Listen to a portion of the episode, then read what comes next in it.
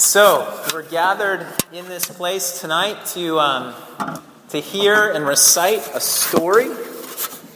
And when any of my young children want to uh, hear a story, they have to bring their hectic pace of life, and believe me, it's very hectic um, in the Booker household most days, to a halt. They have to bring that down to a halt. And then they climb into my lap usually, and they sit very still and give their attention to the story that's about to be read.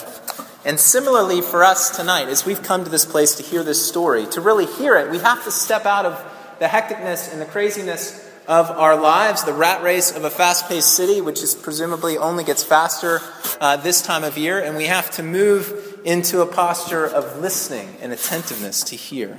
We're always so distracted, aren't we, in life? We're always just full of distractions, not just right now in this service, at this moment, in this time of year, but um, also, just in life generally. A million things going on for most of us all the time. I'm probably the top of the list. Um, we're distracted from listening to and from stopping and reflecting on and from celebrating this story that we have been hearing from the scriptures tonight. And that's the, the gift and really the reason of this service that we've had together here tonight. That we can step out of the cacophony of the world around us, the the, the, the clanging, the honking, the cha-ching of registers, the cutting of trees, the wrapping of gifts, and so on, and that we can hear this story again in a fresh way.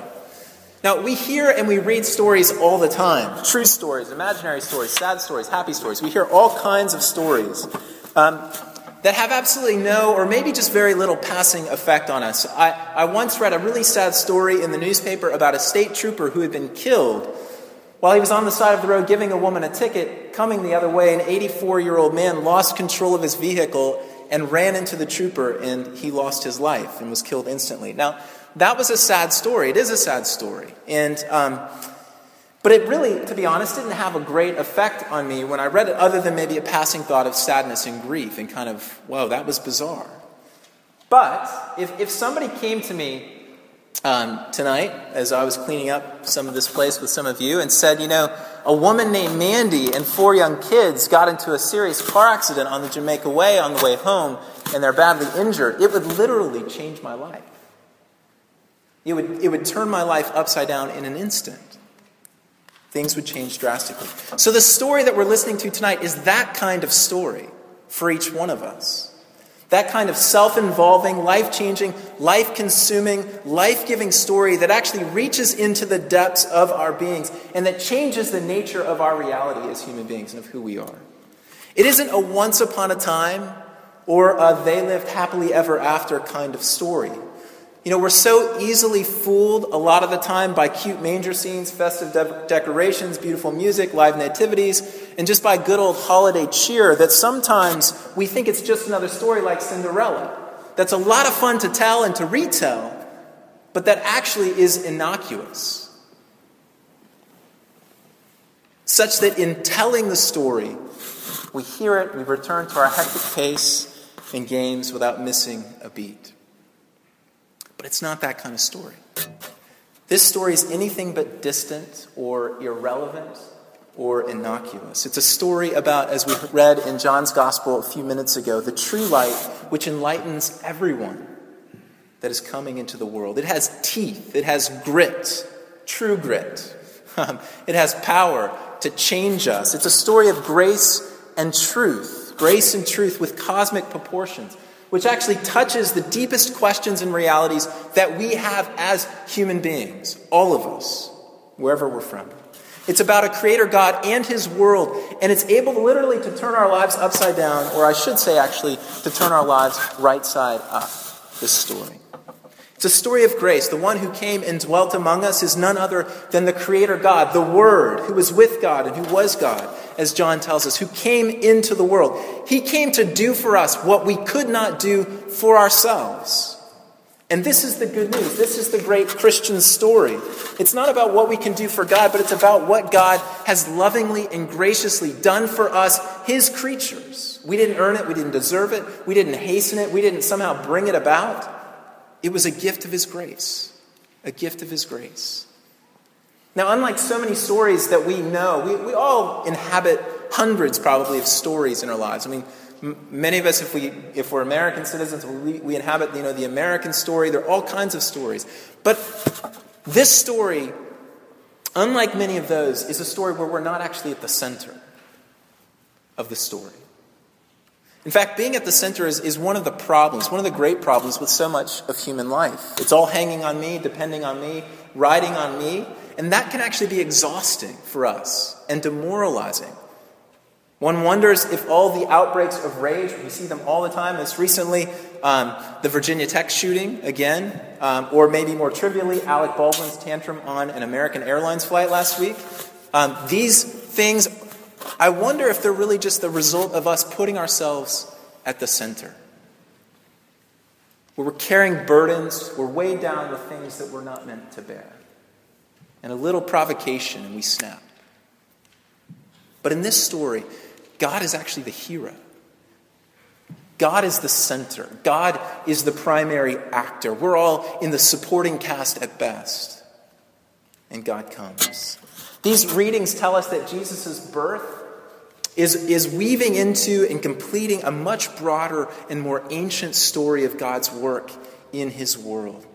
It's that story that begins with creation, with God's making of a world that was very good, and with the creation of human beings in his image to exercise God's good and righteous um, rule in and throughout our world, reflecting his image. But instead of, um, instead of resting content with our role in God's world. We reached out to take the reins ourselves, to run things in our own way. And as a result, sin, evil, and death enter the very good world that God had made. So into the light of paradise there came a great darkness. And that darkness of, of sin and of rebellion and of self seeking, of pride before a God who made us for himself. That darkness, the, and the wake of destruction that it leaves in its path, and the separation that it brings between us and our Maker, is, is a problem for every one of us. It's a problem for you, and it's a problem for me. And it's a problem that's too big to solve on our own or with our own resources. You know, the ancient prophets knew this. We read from Isaiah tonight. Their hope was not in the power of self improvement, um, or in the steady march of human progress or technological innovation. Instead, the prophets declare a new future, a bright hope that would come by the grace and love of our Maker, of our God, from the one on whom God's Spirit would rest, who would reign in the power of God in righteousness and justice on the throne of his father David, bringing peace to the world. And what the prophets foresaw, John actually proclaims. Into the darkness there came a great light. And that light was the light of the world. Jesus is born, the King of God's people, he who will sit on David's throne forever. The Word becomes flesh to reveal God to us, to bring God's salvation into our world, and to establish his kingdom, his rule, his gracious and benevolent and good rule over all of creation, that there might be peace not just the absence of war and violence, but the presence of blessing and abundance under God's gracious hand. Blessing and fruitfulness where there was once death and despair and cursing and barrenness. So, so what are we to say to, to this story? What are we to say? We're, we probably should say, bring it on. Come on, let's get this thing moving. Let's, let's keep this story going. But it's actually, surprisingly, maybe paradoxically, it's not really like that for most of us.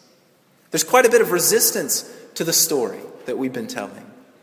You know, I get the privilege most mornings of waking up early and then going up the stairs to wake up one of my daughters before it's time to go to school. And one of the first things that I do when I walk into her bedroom is right at the door, as in most bedrooms, there's a light switch, and I flip on the switch. And as I flip on the switch, that's frequently met with a determined, almost instinctive retreat under the covers. And that's the way John says our initial reaction to Jesus is. Later in John's gospel, he says, The light has come into the world, and people loved the darkness rather than the light. We love the darkness rather than the light. The world did not know him. His own people did not receive him. When the light comes, instead of saying, Come on, bring it on, we say we kind of tend to flinch or to hide.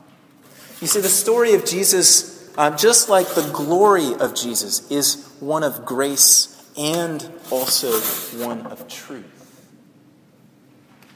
He's the one full of grace and truth, as we read in John 1. But what we really, really want as human beings is we want grace without truth. We want affirmation and comfort without reformation and rebuke in our lives. But God loves us. Thankfully, God loves us far more than just to give us what we want.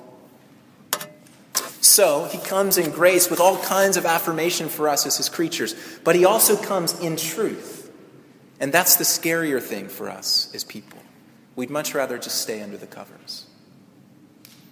But a part of the truth that Jesus brings is that, is that we are in great need. That we are, in fact, reveling in the darkness by default. That's the tougher side of the truth that we have to confront. But the courage and power to confront that truth about who we are is enabled by the more glorious, the more radiant, the more wonderful truth about who God is, which has everything to do with us. That He's a God of love and a God of mercy who is patient and kind with His people and who loves to, to pour out His love and His grace and His forgiveness and His mercy upon people. So the question becomes this, actually Will we open ourselves up to the light of God? That brilliant, that purifying light that will most certainly change us. Or will we lock ourselves up in our own darkness?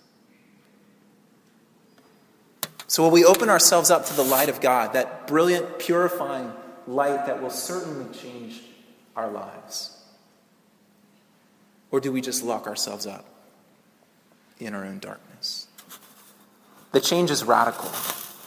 John describes it in this prologue that we read to John's gospel as birth. Well, birth is pretty radical. There's a pretty significant discontinuity between life in the womb and life outside the womb. And so there's a massive change that comes when this Savior of light shines in our hearts and takes us out of the kingdom of darkness.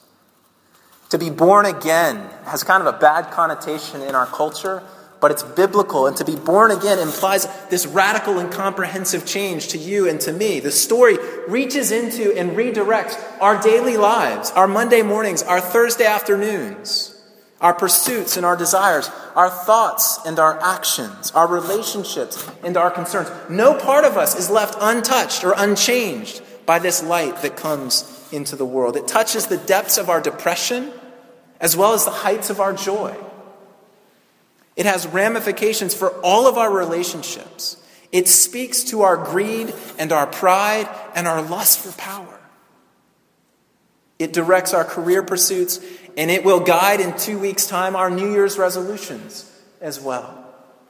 At the deepest and most basic level, this story, the light who comes into the world, redefines who we are, and it redefines whose we are, or clarifies whose we are, and therefore how we live as well and how we have our being change at the deepest level. But obviously, for this to happen in your life or for this to happen in my life, um, we have to enter in to the story. It does no good to, to hear the story. It does no good to sing the carols. It does no good to be around the live nativity scenes or to hear the music and then just to go back to our regular lives. We, we must enter in to the story. And we enter in by saying yes and saying no, by responding with a yes of faith to this king who has come. This yes to the light, and by saying no to the darkness, by turning from the darkness. Naturally, this saying yes and this saying no involves us significantly. There's no standing on the sidelines, there's no vicarious yes and no um, by somebody that you love in your life but we get involved. We roll up our sleeves and we get our hands dirty. There's no rooting from a distance, no once a week platitudes to cure our conscience momentarily as we go about life as we want it to be. Everything, everything is wonderfully uprooted by this Jesus. And we are reborn into something new, something wonderful, into what John says that we are children of God born of God, born of His will. And then we no longer live for ourselves, but for this one who came and for our sake died and was raised. So, this story that we've heard tonight invites us in. It changes us, it changes everything. It's not just another story to hear and to tell without effect year after year at this time of year. It isn't a story about a state trooper that you don't know. Rather, it's a story about your God, the one who made you, the one who knows you better than you know yourself. And it's a story about his lavish, gracious hand giving his life for you. Light has come into the darkness.